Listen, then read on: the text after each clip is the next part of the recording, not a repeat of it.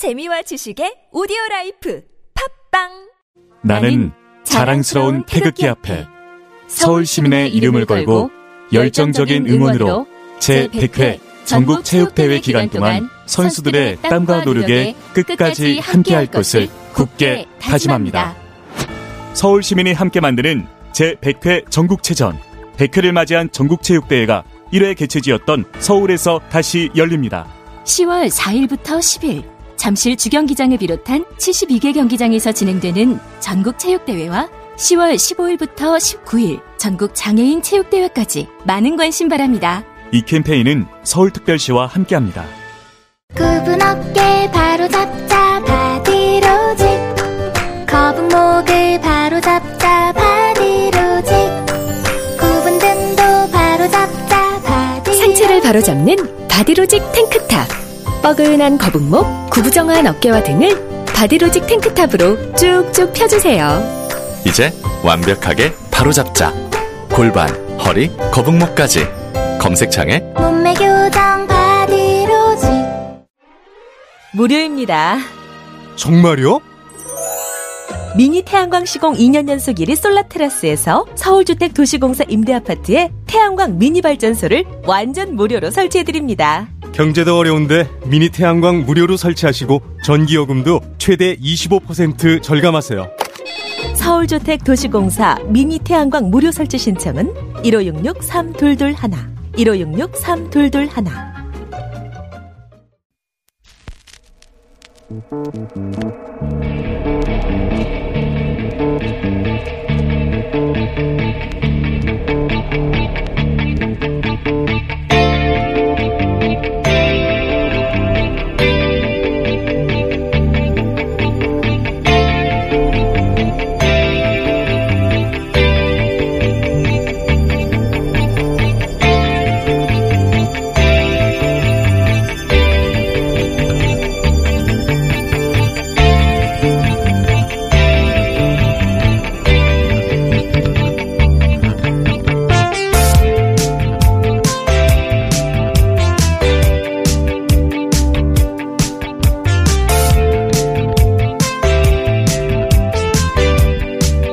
안녕하세요. 김호준입니다. 나는 오늘 유엔의 가치와 전적으로 부합하는 이 세 가지 원칙을 바탕으로 유엔과 모든 병국들에게 한반도의 허리를 가로지르는 비무장지대를 국제평화지대로 만들자는 제안을 하고자 합니다. 한반도의 비무장지대는 동서로 250km, 남북으로 4km의 거대한 녹색지대입니다.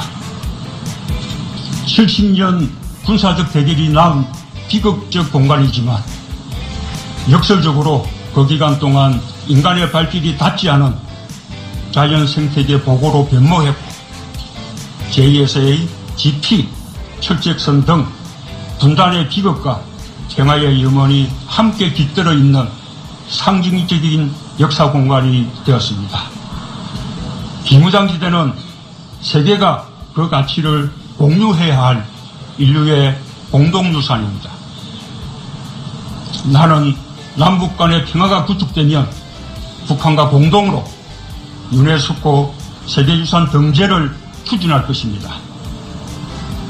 판문점과 개성을 잇는 지역을 평화협력지구로 지정하여 남과 북, 국제사회가 함께 한반도 번영을 설계할 수 있는 공간으로 바꿔내고 비무장 지대 안에 남북의 규제 중인 유엔 기구와 평화, 생태, 문화와 관련한 기구 등이 자리 잡아 평화 연구, 평화 유지, 군비 통제, 신뢰 구축 활동의 중심지가 된다면 명실공히 국제적인 평화지대가 될 수 있을 것입니다. 문재인 대통령의 유엔 연설이었습니다.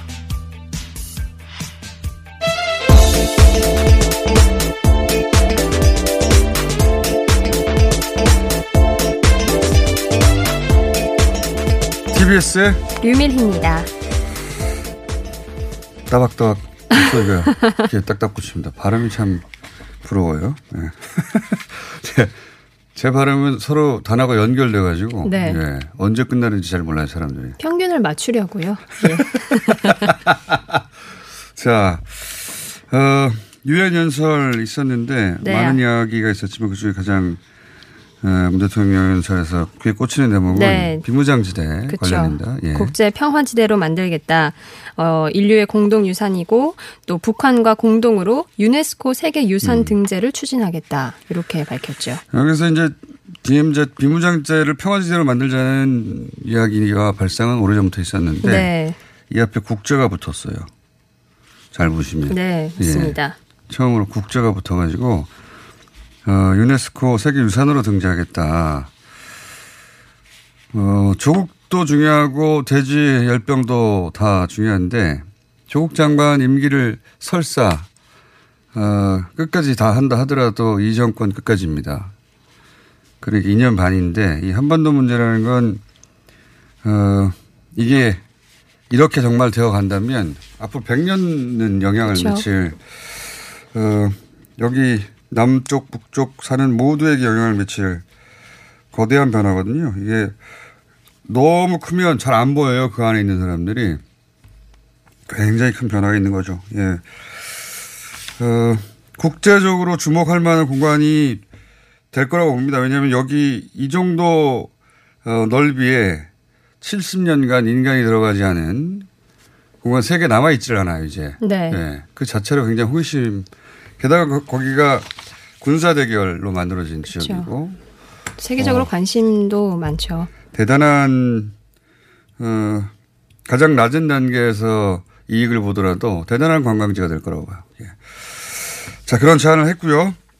네. 관련 뉴스가 또 있죠. 예. 네, 한미 정상회담에서 방위비 분담도 논의 테이블에 올랐습니다. 어제 이어졌는데요.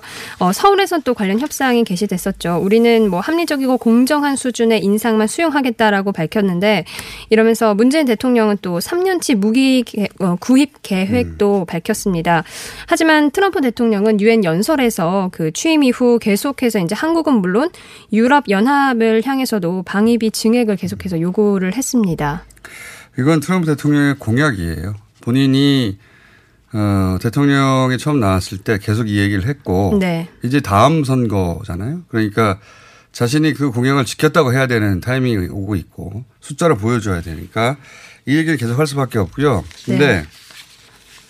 중요한 것은 그 트럼프 대통령이 계속 5억 달러 얘기를 했거든요. 뭐 근거는 없어요. 예, 어제도 얘기했지만 아무리 계산해봐도 3억 3억 5천 어, 그 정도의 비용인데 그걸 어, 우리가 그 중에서 나눠서 분담할 금액이 한 2억 달러 정도라고 우리는 계산하고 있는데 어, 그런데 이제 아마도 여기다가 전략 자산이라고 하는 무기들 운영할 때 자기들 필요해서 운영하는데 그렇죠.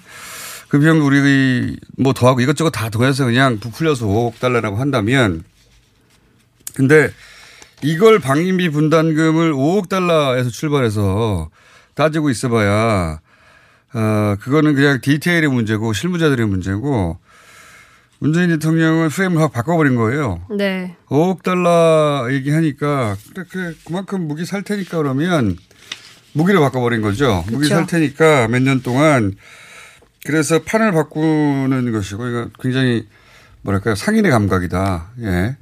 요 협상 안에서 금액을 얘기하자 전혀 다른 협상을 꺼내 들어서 숫자는 대략 만족시키고 왜냐하면 트럼프 대통령 그 숫자를 가지고 자랑해야 되니까 선거를 해야 되니까 문재인 대통령 또 현 정부 들어서 방위비 분담금이라든지 미국산 그 무기 구매가 계속해서 증가했다라는 말도 계속 덧붙였습니다.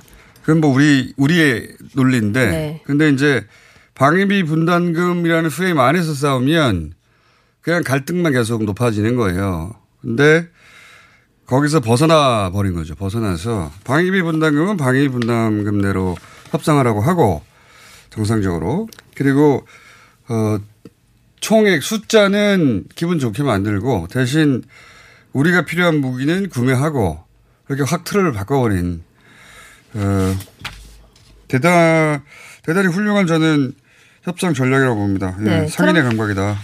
트럼프 대선 전 분담금 협상이 만료되는 건 우리나라뿐이어서 사실상 압박이 조금 더 계속되지 않을까라는 관측도 나오고 있습니다. 자, 이 압박을 왜냐하면 트럼프 대통령은 계속 얘기하지만 어, 대선 전에 숫자를 보여줘야 되는데 이거 대신 보여줄 숫자를 제시하면 되는 거거든요. 숫자를 내놓을 수만 있으면 되는 거예요. 예. 그래서 갈등의 에너지를 줄이는 거죠. 지금 그 트럼프 대통령은 남북 문제 잘 해결해 줄 테니까 니네는 분담금 많이 내 이거거든요. 네. 다 동맹을 돈의 관점에서 보니까. 근데 알겠는데 분담금이라는 건 써서 없어지는 돈 아닙니까? 예. 우리 무기 삭게 이렇게 바꾼 거고 훌륭한 전략이라고 봅니다. 자, 다음은요. 네, 김정은 위원장이 11월 25, 26일 부산에서 열리는 한 아세안 특별 정상 회의에 참석할 가능성이 제기됐습니다. 서훈 국정원장이 어제 국회 정보위원회 전체 회의에서 밝힌 건데요. 어, 김정은 위원장이 이때 부산을 만약에 찾게 된다면 지난 9월에 이제 평양 남북 정상회담에서 답방하겠다는 약속을 어, 14개월 만에 지키게 되는 겁니다. 이렇게 됐으면 좋겠네요. 예. 네, 또- 이런 전망은 우리만 결정해서 될 일이 아니니까. 근데 분위기는 좋은가 봐요. 강경화 네. 장관도 분위기는 좋다는 표현을 쓰고, 어, 머지않아 보게 됐으면 좋겠습니다. 네. 자. 그리고 방위비 분담금을 미국산 무기 구매로 프레임 전환하는 건 그게 5조가 됐던 그 이상이 됐건 일본이 옥수수 8조 사는 것보다 훨씬 낫습니다. 네. 예. 옥수수 샀잖아요. 그거 뭐 쓸데도 없어요. 아마 버릴 거라고 봅니다. 예. 내부에서도 비판이 많았다고 하죠. 다음 뉴스요. 네, 코링크가 익성의 공동 창업주 남 씨의 주식을 사주기 위해 설립된 것이라고 헤럴드 경제 김지현 기자가 보도했습니다. 처음에는 직상장을 구상했지만 투자자가 없어서 코링크 그 레드 펀드로 남 씨 주식을 매입한 것을 본다는 업계 관계자 분석도 덧붙였습니다. 어, 기사는 이제 조국 장관 관련해서 워낙 쿠링크의 실 소유주는 정경심 교수다. 차명 투자가 이루어진 것으로 의심된다. 횡령의 공범으로 의심된다는 관점. 다 똑같은 관점이죠. 다 범죄자라는 관점일 수밖에 없는 가운데 네. 한결에 이어서 드물게 다른 어, 근거하에 다른 어, 관점과 접근을 어, 한 기사라서 제가 소개할 필요가 있는 것 같은데 내용은 뭐냐면 제가 요약해 드리자면 2015년 코링크라는 회사를 설립하기 전이죠. 그때 익성이 상장을 도모하는데 그러면서 투자자를 모집하기 위해서 설명서를 만들어요. 그 설명서를 당시에 받았던 업계 관계자가 이 설명서를 자신이 그때 받았던 2015년 네. 그 헤럴드 경제 누구라고요? 김지현 예, 기자입니다. 그 기자에게 입수해서 전달한 거고 그걸 분석한 내용이에요. 문건을 보면 이제 거기 그 2015년에 박근혜 정부 때죠. 그 익성이 지하철 와이파이 2차 전지 사업 모색하는데 그런데 어, 포인트가 뭐냐면 당시 오촌 조카가 오촌 조카가 거론됩니다. 익성 관계자로 나왔다 설명회를.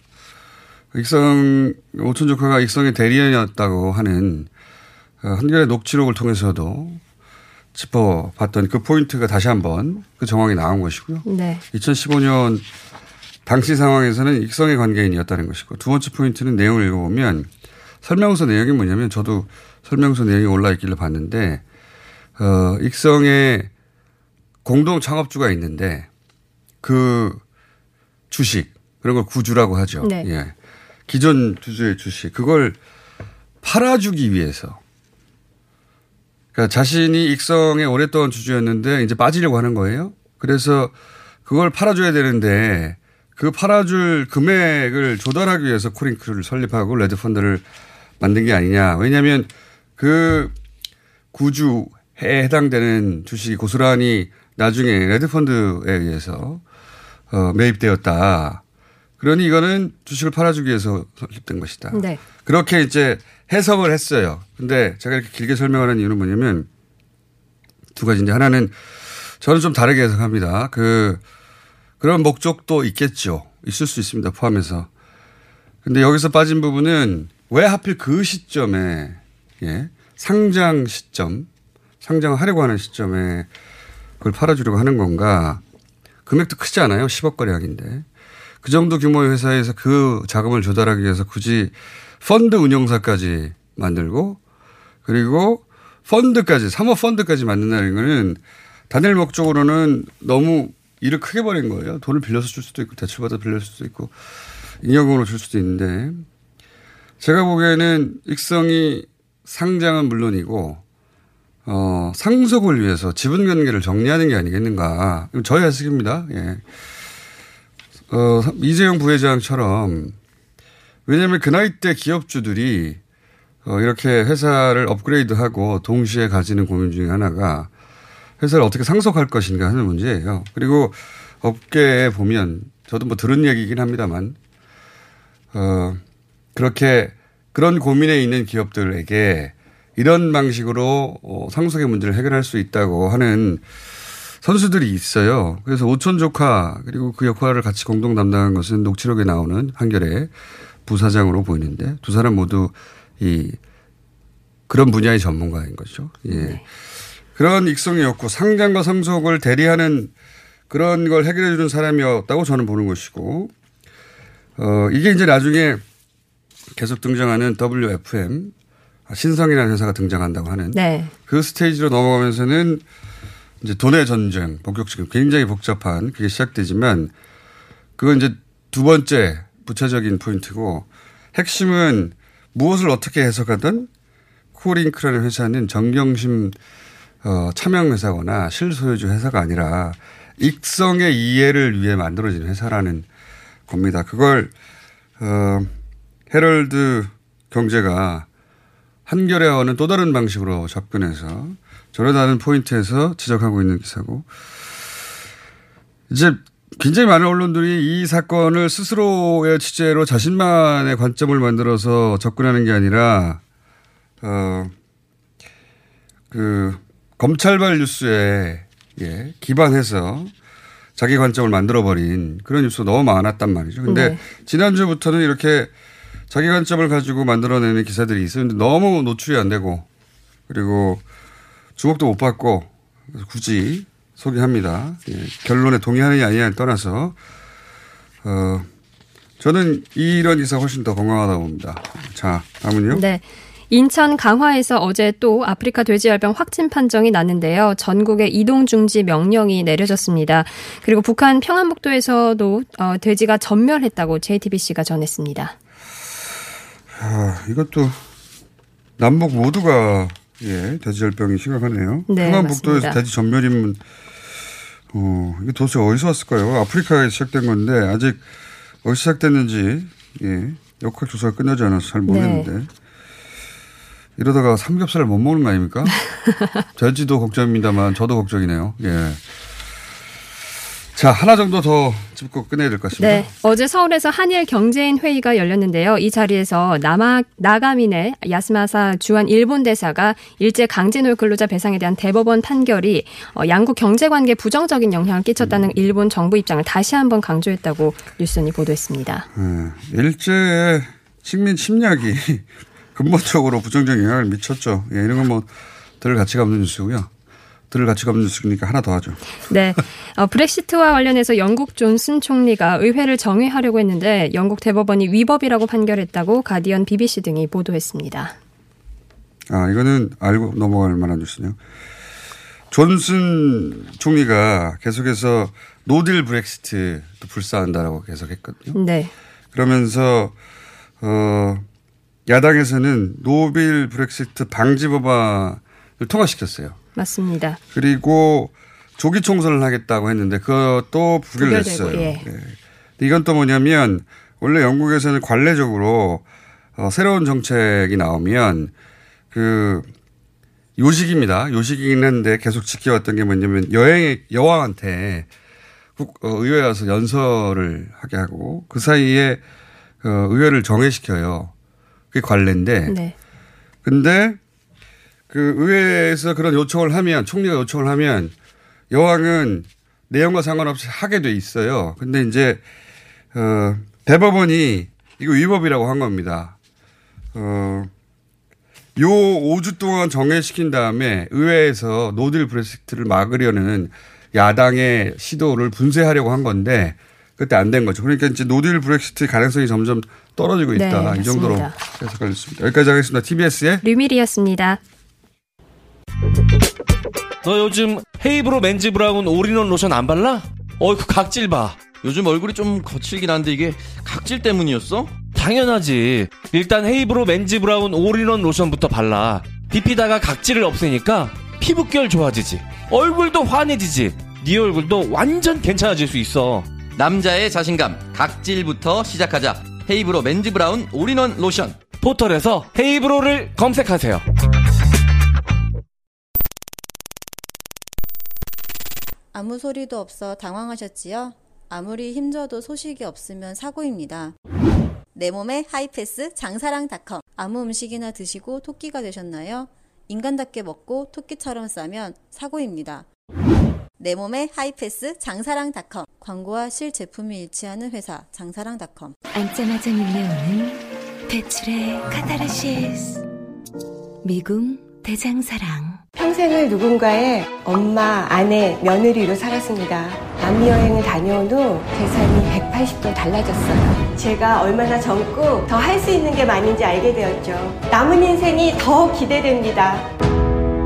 남은 인생이 더 기대되는 어른들의 우아한 여행. 작은별 여행사. 작은별 여행사의 한붓 그리기 여행을 검색해 보세요. 남미 아프리카 여행 전문 작은별 여행사. 남미 한복 그리기 여행. 어른들의 우아한 남미 여행. 120일 전 예약 시 총 20만 원 할인. 자동차에서 발생한 대기오염 물질이 서울에서 발생된 미세먼지의 3분의 1을 넘게 차지한다는 사실. 아시죠? 서울시는 노후 차량의 조기 폐차 비용과 저공해 조치를 지원하고 친환경 차량인 전기차, 수소차, 전기 이륜차 구입 시 보조금도 지급하고 있습니다. 그리고 택시, 버스, 화물차 및 어린이 통학 차량 등의 친환경 차량 보급에도 힘쓰고 있습니다. 서울시는 시민들과 함께 친환경 자동차로 맑은 서울을 만들어갑니다. 자세한 사항은 120 다산 콜센터로 문의하세요. 이 캠페인은 서울특별시와 함께합니다.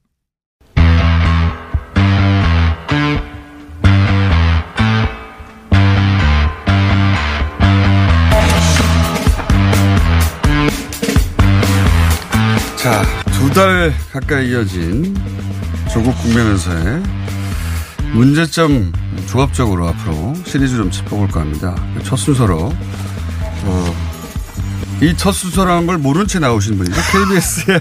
무려 첫 순서였군요. KBS 최경영 기자님 나오셨습니다. 안녕하십니까. KBS 예. 최경영입니다.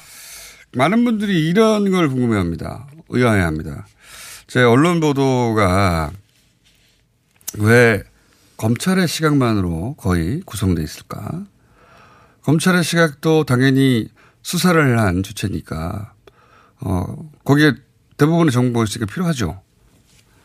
근데 제가 어제 얘기했습니다만, 이제는 장관이 주느냐, 검찰이 주느냐, 이런 단두대 매치면 서로 이해가 정면으로 충돌하고, 그럼 이해 당사자가 됐으니까, 이해 당사자가 자기에게 유리하도록 모든 노력을 다하는 건 당연해서 언제나 언론은 이해 당사자가 되면 양쪽의 주장을 한 번씩 들어보잖아요. 기계적으로라도. 그게 없어요, 이번에는. 음. 왜 이렇게 됐을까? 그걸 한번 현직에 계시는 처음부터 분으로서. 검찰의 이해 상충적인 요소가 있다. 그러니까 검찰 개혁에 반하는 수사, 의도가 있을 수 있는 수다, 네. 수사다. 이런 문제 제기가 전혀 되지 않았던 이유는 기본적으로 검찰이 독점적 권력이고 독점적 권력에서는 탑다운 방식의 위에서 아래로 흐르는 일방적인 정보만 한쪽으로만 흐르고 그 관점이 다른 어떤 뉴스들 예. 그리고 정보들 이런 것들은 그만큼의 권력이 있는 곳에서 나와야 되는데 예. 전혀 우리는 그렇지가 않잖아요. 좀 구체적인 예를 들어 주십시오. 좀. 검찰이 모든 것을 다 가지고 있지 않습니까? 정보를 다 가지고 있죠. 사건 수석 정보는. 예. 수사권부터 시작해서 기소권의 독점까지 다 가지고 있잖아요. 근데 이제 외국 같은 경우에 이런 이야기를 할 수가 미국 있겠죠. 예를 드시려고 그랬죠. 나 미국에서 공부했다고. 아니 뭐 매우 간단하게 예. 봐도 아주 그 독자 시청자 여러분들 청취자 여러분들이 다 아는 워터게이트 스캔들 같은 경우에 예. 어떻게 터져 나왔나라고 예. 보면 CIA가 하는 짓을 예. 전직 CIA 요원이 공화당 닉슨 대통령을 위해서 민주당 중앙당사에서 도청을 예. 했던 짓을 FBI가 다 보고 있었던 거예요. 예. 다 보고 있으면서 권력기관이 서로를 견제해버린 그렇죠. 거죠. 예. 그러면서 딥스롯이 예. 내부 고발자가 사실은 반대편에 있는 CIA의 반대편에 있는 FBI가 예. 이칼 번스타인과 밥 우드워드라는 이 워싱턴 기자. 포스트 기자들에게 슬슬 흘렸던 거 아닙니까? 예. 그래가지고 2005년대 그게 다 나왔잖아요. 내가 사실은 흘렸다. 건물 주차장에서. 그렇죠. 예. 예. 그러니까 이제 그런 것들이 가능하려면 관점이 전혀 다른 예. 어떤 한쪽은 권력이- CIA고 한쪽은 FBI인데. 그렇죠. 근데 이제 검찰 같은 경우는 어떤 구조로 돼 있냐면 지금 생각해 보면 대통령실부터 시작해서 국정원, 뭐 금감원 안 가 있는 곳이 없습니다. 예. 파견 검사들이. 예. 그렇죠? 그리 그 다음에 이제 정관으로 법무부에도 엄청 많이 가 있죠. 그렇죠. 예. 그리고 굳이 피의 사실 유출과 관련해서 감찰이나 뭐 이런 것도 저는 제가 보기에는 피의 사실 유출이 중요하다 아니다라고 하는 이 논란 자체도 검찰이 사실은 뒤에서 웃고 있다고 봐요. 음. 왜냐? 사실 그게 중요한 게 아니고 검찰의 검경 수사권 조정이나 네. 공수처 서- 설치나 이 권력 분산, 검찰의 과도한 권력의 분산이 중요한 것인데 예. 피의 사실 유출 같은 경우는 말의 감찰이에요. 예. 말을 어떻게 감찰할 수 있어요? 서류는 감찰할 수 있지만 말은 감찰하기가 굉장히 통화 기록 뒤진다고 될 일이 아닌 것이. 그렇죠. 만나서 얘기하면 어떡합니까? 그렇죠. 거- 게다가 예. 특수부 출신의 정관 변호사들이 정말 아무런 이야기를 안 해줘도 검찰 쪽에서 아무런 이야기를 안 해줘도 검찰과 똑같은 이야기를 아 이거 자본시장법과 관련해서는 이런 이런 핵심 주제로 갈 건데 이렇게 이렇게 해서 걸릴 가능성이 굉장히 높아. 그래서 재판으로 가면 유죄가 난 케이스들이 굉장히 많단다라고 기자들에게 흘려주면 한마디라도 하면. 그렇죠. 근데 그게 이제 정관 변호사들은 흘려주는 것도 아니에요. 자신의 법률적 법률적 지식, 특수부에서 일했던 경험을 이야기를 하는데 그 관점 자체가 현재 검찰 특수부와 똑같다는 거죠. 네. 그리고 그분들은 서로 간에 골프 치고 술 마시고 식사를 평소에 하던 분들이에요. 자, 알겠습니다. 예. 검찰, 그러니까 우리 사회 주요 요직에 검찰 출신, 검찰의 관점이 사방팔방에 있다. 그렇죠. 예. 그러면 그게 이제 언론 기자들하고는 어떻게 연결되는 겁니까? 기자들 같은 경우는 출입처에서 거기서 살지 않습니까? 예. 그러면서 법조팀에. 검찰에서 피의사실 공표를 할지 이런 것을 안 한다고 하더라도 입을 닫는다고 하더라도 검찰이 묵시적으로 가리키는 방향이 있잖아요. 예를 들면 소환 조사 받았던 사람 거기 있는데 예. 거기 한번 그렇죠. 가서 물어보세요. 뭐 그렇죠. 근데 그 소환 조사 받아서 어, 검찰에 진술한 내용이 검찰이 원하는 방향이면 그분을 알려주는 거죠. 그렇죠. 반대 방향이면 안 알려주는 거죠. 그렇죠. 네. 근데 그 방향으로 가면 나는 단독이나 특정을 할 수 있어요. 짧은 시간 안에.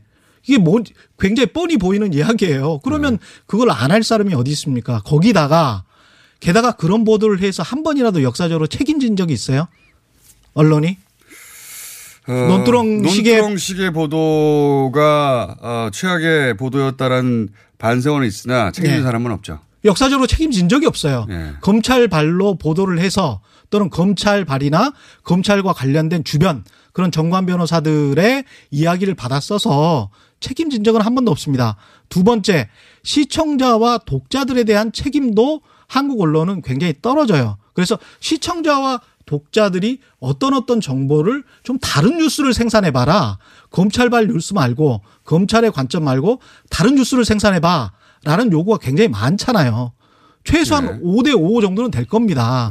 그러면 그래서 전체적인 진실을 보고 싶어 하는데 시청자 위원회랄지 독자 위원회가 제대로 가동돼서 그게 보도국에 영향을 미치는 언론사가 한국에 어디 있습니까?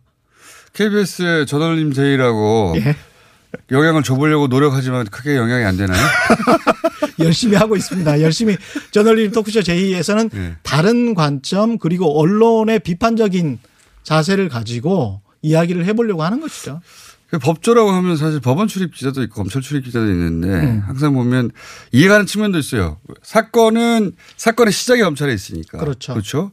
근데 그 끝은 법원에서 나는데 그렇습니다. 법원 어떤 거- 거대한 사건도 법원에서 이제 그래서 결론을 냈는데 거기 가는 기자들은 별로 없어요. 거기다가 거기를 가면 네. 지루하고 시간이 길어요. 맞아요. 검찰은 한두 달 안에 끝나면서 화끈하잖아요. 네. 그리고 선정적인 뉴스가 흘러나옵니다. 근데 네. 법원에서는 막상 가서 보니까 그게 사실인지 진실인지 항상 헛갈려요. 네. 이번 사건도 마찬가지일 겁니다. 가, 가서 보면 굉장히 다툼이 있을 거라고요. 네. 그러면 그 과정에서 도대체 어떻게 써야 하지? 라고 그 가이드라인을 누가 말해줍니까? 판사가 말해줄 수는 없잖아요. 네. 그러니까 양쪽의 입장을 써야 되는데 그 양쪽의 어중간한 입장이 독자들한테는 눈에 확 들어오지를 않죠. 섹시하지가 않는군요. 예. 소위 제목 장사가 안 되는. 예. 근데 어중간한 사- 항상 진실은 어중간한 어디쯤에 있는데 그 어중간한 어디쯤에 있다라는 자세를 갖지를 않고 섹시한 것만 찾다 보니까 이쪽 저쪽의 극단을 더 추구하게 되는 것이죠. 근데 이번 경우 같은 경우에는 그러니까 일반적인 사건이 이렇게까지 길게 가는 경우는 없고 앞으로도 네. 없을 거라고 보는데 예. 예. 그이 정도 사건 되면은 내부적으로도 평상시에는 못 느끼더라도 내부적으로도 야 우리 한쪽으로 어 과도하게 몰렸어 음. 혹은 어 지나치게 과- 검찰 프레임만으로 이 사건을 보는 거야 음. 이런 내부 목소리가 조직 내에서도 있지 않습니까? 진지하게 이야기를 이제야 시작하고 있습니다. 아 그래요? 예. 예를 들면 한겨레 같은 경우에 예. 이때까지 우리 언론이 항상 그래 음. 왔으니까 일단 어 가장 빠른 소스고 음. 그리고 가장 정보를 많은 소스고 그리고 관계도 이때까지 좋게 유지해 왔으니 검찰발 소스에 매달리는 거는 음. 처음에는 전 이해가거든요.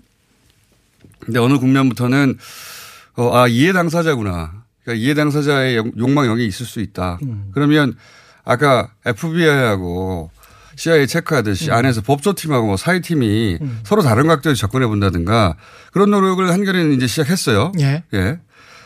그래서 다른 뉴스들이 음. 나오기 시작했습니다. 근데 다른 언론은 잘 안 보이거든요. 근데 언론사의 구조에서 이제까지 사회부 특히 이제 법조 그 중에서도 검찰이 예. 간부를 지내는 경우가 굉장히 어, 많았고 에이스죠, 에이스. 예. 에이스들이 다 배출이 됐잖아요. 예. 근데 그 논리가 이제까지 그 뉴스의 대부분을 구성을 했었단 말이죠. 그러니까 간부부터 말단 기자들까지 법조 기자들이나 검찰 쪽에서 정보가 나오면 충분히 그럴 만한 근거가 있을 것이다라고 네. 미리 짐작해서 가는 경우가 있어요. 그러니까 그것을 아, 나- 내가 낱낱이 검찰을 검증해야 되겠다. 이런 자세를 가지고 낱낱이는 있는 아니어도 예. 큰 틀에서 한 방향으로 두드러왔으니까 그렇죠. 야, 다른 방향에 대한 욕구나 음. 혹은 뭐 의구심 내지는 왜냐하면 상대 쪽에서도 또 뉴스가 계속 나, 주장이 음. 나오기 시작했으니까요. 그게 왜 없을까? 이번 같은 경우는 가장 큰 문제가 검찰 자체가 또는 검찰의 수사 자체가 공정할 수 있는가. 네. 거기에 대한 질문을 보도국에서 잘 하지 않는다. 그게 안 가장 큰 문제인 것 같아요. 이해 당사자다 이런 생각을 안 하는. 예. 이해 충돌이죠. 그렇게 예. 예. 큰 이해 상충인데 그런 것들은 전혀 질문 자체가 잘 안 나온다는 게 가장 큰 문제인 것 같습니다. 인간이 예. 살려는 건 그건 본능 아닙니까? 그렇죠. 검찰도 살려고 하는 건 본능이고 음. 살려면 끊임없이 자기 합리화가 일어날 것이고 그 와중에 왜곡도 일어날 수 있다 이런 위험성을 주목해 줘야 되는 거 아닌가요? 그리고 네? 현실적으로 지금 너무 과도하게 이렇게 이야기가 되고 이 정도면 사실 재벌 수사, 재벌의 횡령 배임 수사 같은 경우는 한 3천일 갔어야죠. 아니 예. 자본시장법에 아주 조그마한 규정을 가지고 이 정도로 이야기를 할 거면 재벌의 뭐 횡령 배임과 같은 사건들은 한 3천일 정도 갔어야죠. 아니 이게 이제 네. 이 기준으로 수사를 하기 시작하면 예를 들어서 나경원 원내대표 뭐 출산 뭐 이런 얘기 나오면 예 병원 압수수색 들어갑니다. 들어가고 예. 자녀의 성금에서 외환관리법 막 뒤져보고 뭐 그렇죠. 계좌 추적하고 그리고 그 자녀들 이 예를 들어서 이게 얼마나 이례적인가를 생각해 보면 예를 들어서 나경원 원내대표가 분명히 원정 출산도 아니고 음. 이중 국적 아니라고 했어요. 예. 못 믿는 겁니다. 음, 그렇죠. 못 맞습니다. 믿어서 예. 병원 압수수색 가가지고 가가지고 20년 전에 의사 간호사 음. 찾아가지고 봤어요? 음. 부터 시작해가지고 다 압수수색하기 시작하는 게 다 모조리 그렇죠. 자료들 다 압수수색하고 그다음에 그 서울대 논문 얘기 나오잖아요. 서울대에서 실험실 압수수색하고 조교 부르고 교수 부르고 어 그 사람들 다 압수수색하고 그 자료들이 어, 입학하지 못했지만 지원했던 대학들 다 압수수색하고 음. 그리고 나경원 대표 같은 경우는 또 사학재단, 어, 아버지 소유 사학재단 있지 않습니까? 재단들 압수수색하고 음. 그 기금은 어떻게 마련됐는지 돈은 어디로 빠져나갔는지 그 돈이 혹시 유학 자금으로 흘러간 것은 아닌가? 그냥 부터 시작해서, 검찰과 언론의 공정성 스스로의 공정성 자체가 의심받을 수밖에 없는 상황이고 잠깐만 하나 더 해볼까요? 예?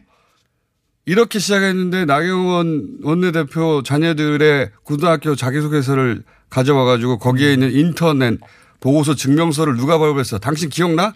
아니야. 진짜야 가짜야. 나경원 원내대표 집에 컴퓨터 압수수색해야죠. 그렇게 하는 건 상상이 안 되거든요. 그렇죠. 근데 이 경우는 왜 자연스러운가? 이렇게 보도를 하면 나중에 제가 걱정되는 거는 재판 결과에도 영향을 미칠 수 있을 것 같아요. 그래서 재판 결과가 어떻게 나와도 양측에서 공정하지 않다라는 비판이 나올 가능성이 굉장히 높습니다. 나경원 대표 자택 11시간 압수수색해야 됩니다. 상 받았다 하면 다 원본을 찾아야 되는 거예요, 다. 예. 그 표창장이나 인턴 같은 경우도 네. 상당히 이제 문제가 될 수가 있는 게 사실 KBS, MBC, SBS, 뭐 조선일보 인턴해서 고등학생들, 대학생들한테 엄청 많이 줬잖아요. 예. 그다음에 이제 법원에서도 굉장히 인턴 발급을 많이 했거든요. 네.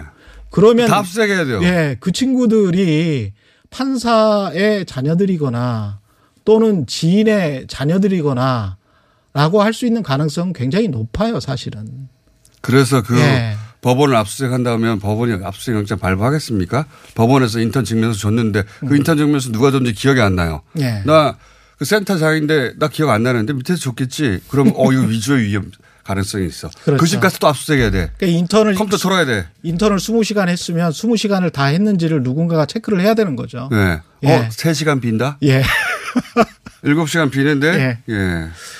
야, 그거를 어느 누구가 정상이라고 보겠어요. 음. 법원도 그런 거 영장 발부 안 합니다. 법원에 인턴 했는데 그 자녀가 예. 영장 인턴 발부 메커니즘을 확인해야 되겠다고 음. 법원에 부처를 압수수색 한다고 하면 미쳤구나 하겠죠, 법원에서. 그렇죠. 이제 네. 그 사건 자체에 대한 공정성도 있지만 사건 자체가 그렇게 큰 사건인가 에 관해서도 언론이 좀 생각을 해봐야 될 것 같아요. 자본시장법이라고 엄청나게 큰 이야기인 것 같지만 사실 가서 보면 정말 많이 나와야 벌금과 또는 집행유예 뭐 이 정도일 것 같은데 아들의 예. 유학 자금 차명으로 하지 않았을까? 환치기 수법 막 보도하고, 예.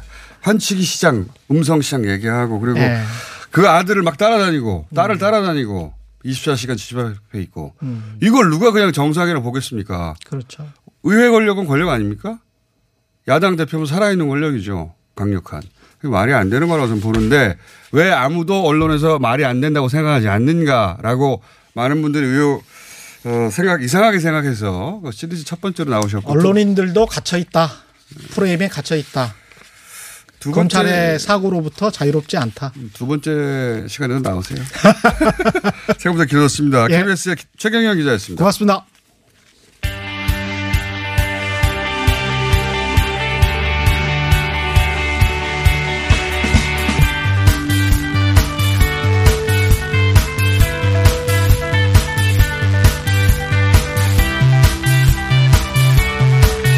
자, 어, 미국, 미국에서 뭔가 벌어지고 있습니다. 예. 두 분을 모셨습니다. 김동석 미주 한인 유권자연대 대표님 나오셨습니다. 안녕하십니까. 네, 안녕하십니까. 네, 일본 반응 한번 체크해 보기 위해서 호사카 요지 교수님 나오셨습니다. 예, 안녕하십니까. 네. 자, 우선 워싱턴, 워싱턴의 일은 워싱턴의 관점에서 보라 항상 이해하시는데 한국 오신 김에 마침 또 이 시점에 오셔가지고 지금 워싱턴에서 바라보는 어, 북미 회담의 가능성 혹은 분위기, 뭐 트럼프 대통령에 대한 평가, 뭐 기타 등등 좀 정리를 좀 해주세요. 어, 워싱턴에서 봐야 옳게 볼 수 있다. 요즘 더욱더 그렇습니다. 그래요? 네, 완전하게 미국이 선거 모드로 갔기 때문에. 우리 언론에서 놓치고 있는 대목을 좀 빠르게 짚어주세요. 어, 그 거꾸로 하면은 예. 기가 막힌 그 방문이었다. 그래요? 왜 네, 그렇습니까? 대통령의 유엔 방문이 타이밍이요? 예, 그러니까 제가 지난 9월 9일 이 워싱턴 의회에 후반기 세션 시작할 때 에, 거기 왔다 갔다 해야 됩니다. 의원들하고서 네, 네. 한달 동안 지역구 가가지고서 지역 여론을 갖고 온 의원들이 공화당, 공화당, 민주당, 민주당끼리 앞으로 우리가 뭘 어떻게 해야 될 건가 라고 할때 갖고 온 게 이미 엊그저께 터졌잖아요. 우크라이나 사태. 아, 예, 예. 아, 트럼프 가만두면 안 되겠다. 아, 왜냐하면 어. 선거판에 제일 중요하고도 오갈 데 없는 이슈가 되는 거예요. 조 바이든하고 붙어버린 거 아닙니까? 네. 예. 그러니까 이게 미국에서는 이제 모르시는 분들을 잠깐 한 줄 설명드리면 조 바이든 그, 어, 지금 유력한 민주당 대선 후보가 우크라이나하고 무슨 썸씽이 있다. 예. 이런 보도가 계속 나오고 있어요. 예. 그렇죠. 그러니까 트럼프 대통령이 우크라이나 대통령이랑 지난 7월 말경에 네. 몇번 전화 통화를 하면서 그조 바이든 일가하고서의 부패 관련해서 수사해라. 예, 그거 안 하면은 도와주지 않겠다. 뭐 이런 네. 게 나오니까 그걸 아는 미국 민주당 특히 미국 민주당의 좌쪽에 모여 있는 의원들을 네. 여론은 뭐 굉장히 강화됐죠. 그 미국 대선에 또 외국 세력을 끌어들이는 거죠. 그렇죠. 예. 러시아, 그렇게- 지난번에 러시아처럼. 예. 그러니까 이거에 대한 미국의 오피니언 리더들의 피로감이 강합니다. 그래서 예. 근데 왜 좋은 타이밍이냐는 거죠. 어, 그런, 그러니까 이 한반도 문제, 북한 문제가 워싱턴에서 뭐 완전히 더구나 그 휴회 때에 없었는데 논의가 되게 워싱턴의 여론은 의회에서 뭐가 언급을 해야 이제 미디어들이 이걸 받아 쓰는데 저한 달간 없다가 들어왔는데 그런 모드로 가니까 어 이게 6월 30일 미국 대통령이 판문점까지 갔던 이슈인데 그래 아마 한국의 아, 안보실에서 죽어 있었는데 그렇죠. 예. 죽어가고 있었는데 관심사에서 벗어나고 있었는데 다시 불을 질렀다. 근데 존 볼튼이 갑자기 날아갔는데 예. 중요한 포인트는 존 볼튼이 해임된 거는 중동 문제 때문에 해임됐습니다. 예. 근데 우파 유태인들이 두- 좀 두려우니까 트럼프가 나와가지고 처음 얘기한 게 북한 문제에 있어 저 리비아 방식을 했기 때문에 나는 존 볼튼 아. 이렇게 해버리니까 안보실에서 판단할 때 제 생각할 땐 아, 트럼프 지금 북한 문제 하면은 뭔가 하지 않으면 안 될 때라는 판단을 했을 겁니다. 그래서 아, 아 땡큐네요. 그렇죠. 그러니까 이 아. 문재인 대통령 저 유엔 안 오시는 줄 알았잖아요. 근데 존 볼튼이 날아가고 네. 북에서 유연해지고 트럼프 대통령이 그걸 받고 국면이 하고 워싱턴에서는 이슈는 죽어가고 있고 네. 저는 사실 2017년에도 18년에도 유엔을 방문한 문재인 대통령이 큰 성과를 냈어요. 음. 뭐 완전 전멸이니 Rocket Man인 이거 살렸죠. 그 다음에는 이해했습니다. 평양의 분위기를 음. 완전히 Fox 인터뷰에서 외교협의회에서 작년에는 그렇게 살리셨잖아요. 이번에도 그만한 그, 어, 그 방문이었다. 이렇게 보여지는 게 워싱턴에서 좀 볼 수 있는 부분입니다. 워싱턴에서는 다른 이슈로 대선 이슈로 넘어갔는데 존 볼턴이 사임하면서 원래는 중동 문제 때문에 사임했지만 그 트럼프 대통령이 중동 문제는 민감하니까 북한 문제 때문이라고 하자 여기 찬스가 와서 문재인 대통령이 치고 들어갔다 지금. 탈레반하고 협상하라 그러는데 폼페오하고서 발튼하고 엄청 싸우고 있으니까 이 피로감이 있는데 나 그만하겠다 그러니까 그냥 그 자리에서 어, 그 사임을 시켜버렸습니다. 하여튼 지금 타이밍인데 잘 치고 들어가서 저는 예, 지금 예를 들어서 지금 그 프레임 전환이 확 일어나고 있다. 예, 워싱턴에서 음. 한국인으로서 이 문제를 볼 때는 한반도 이슈가 계속 살아 있어야 되는데 당연히 그렇죠. 예, 이게 없어지는 거에 있어서 이제 불안감 같은 게 있습니다. 미국에서는 전 세계 이슈를 다 다루니까요. 정말 평시에는 우리 눈으로 볼 때는 북한 문제 그러지만은 예, 의회 이렇게 다녀보면은 별로 없습니다. 가장 대표적인 게 이제 그 지소미아 같은 것도 네. 우리가 자꾸 콩닥콩닥 해가지고서 이게 어느 부서에서 어떻게 어느 정도 관심 갖고 있고 의원들이 이거에 대해서 별로 없다가 왜 한일 관계 역할 안 하느냐. 미국에 있는 미국 시민인 한인들이 자기 지역 의원들한테 얘기하니까 지난주엔가 엘리엇 앵겔 외교위원장이 트럼프 대통령에게 이거에서 미국의 역할을 해야 된다고 생각한다는 편지를 보내게 되고 예, 그런 하여튼 요지는 이거잖아요. 항상 주장하시는 게 어, 워싱턴의 관점에서 이 한반도 문제 이슈는 여러 이슈 중에 하나고 깜빡깜빡 사라진다. 그 이슈가 살아 있어야 이 문제가 해결되는데 적절한 타이밍에 지금 살리고 있는 중이다. 예. 예, 유엔? 방문은 예. 예, 굉장히 좋은 타임에 알겠습니다. 잘하신 거 아닌가 이렇게 보여집니다. 자, 그 일본의 네. 아베 총리는 유엔에서 안 만난다고 또. 예, 예. 안 만나기도 쉽지 않아요. 피해 다녀야 되는데. 그렇죠. 안 만난다고 일본 측은 가서, 예. 예, 예. 에, 특히 일본의 판선 측이 상당히 민감하게 반응했습니다. 아, 그래요? 이번에 그 그러니까 문재인 대통령하고 어제 예. 트럼프 대통령의 회담에 상당히 예. 집중적으로 아. 보도를 한 데가 몇 군데 좀 있어가지고요. 요새 일본 예. 방송은 우리나라 뉴스가 절반 이상인 것 같아요.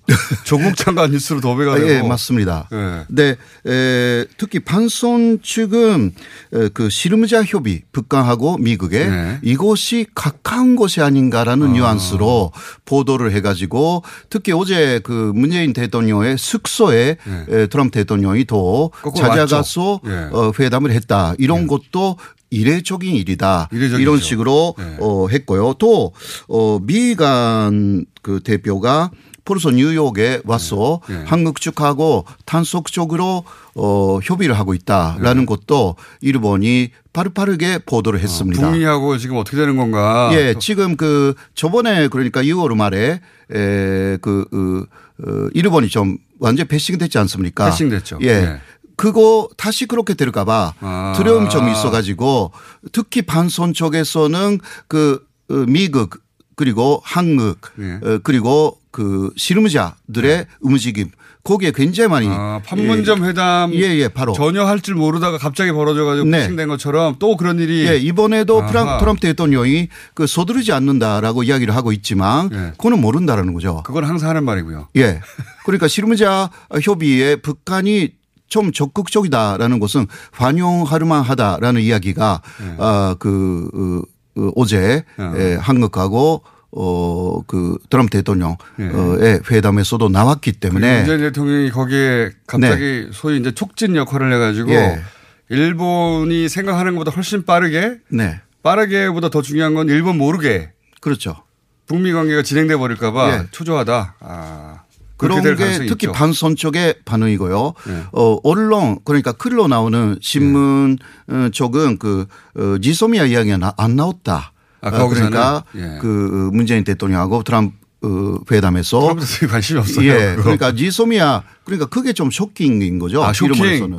그러니까 아. 지소미아 이야기 나와야 되는 것입니다. 어, 일본을 생각하면. 예, 예. 그러니까 한국이 잘못했다. 네. 그 어, 파괴했기 때문에 네. 그 말이 나와야 되는데 지소미아 이야기가- 입에서. 예. 그 안 나왔다. 어쩌면 그 저 트럼프 대통령 지소미아 그러면서 과자 이름인 줄 알 거예요. 저는 예 그렇지 않나. 아니 어떻게 이렇게 한마디 도 안 본인의 하는. 선거에 관심이 관계가 없는 것은 관심이 없죠 지금. 예. 그러니까 상케신문 같은 것은 네. 그 문재인 대통령이 선물을 많이 가져갔어. 네. 그러니까 미국 쪽에서 그 액화 아, 그 뭐 뭐였죠?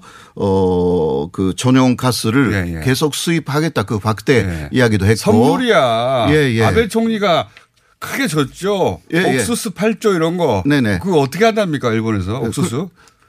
아, 그 옥수수를 그러니까 관세 를 굉장히 낮춰주는 거죠. 예. 예. 그렇게 해서 미국에 옥수수를 많이 8조 예. 가량. 예. 그거 예, 어떻게 예. 한대요 일본 내에서?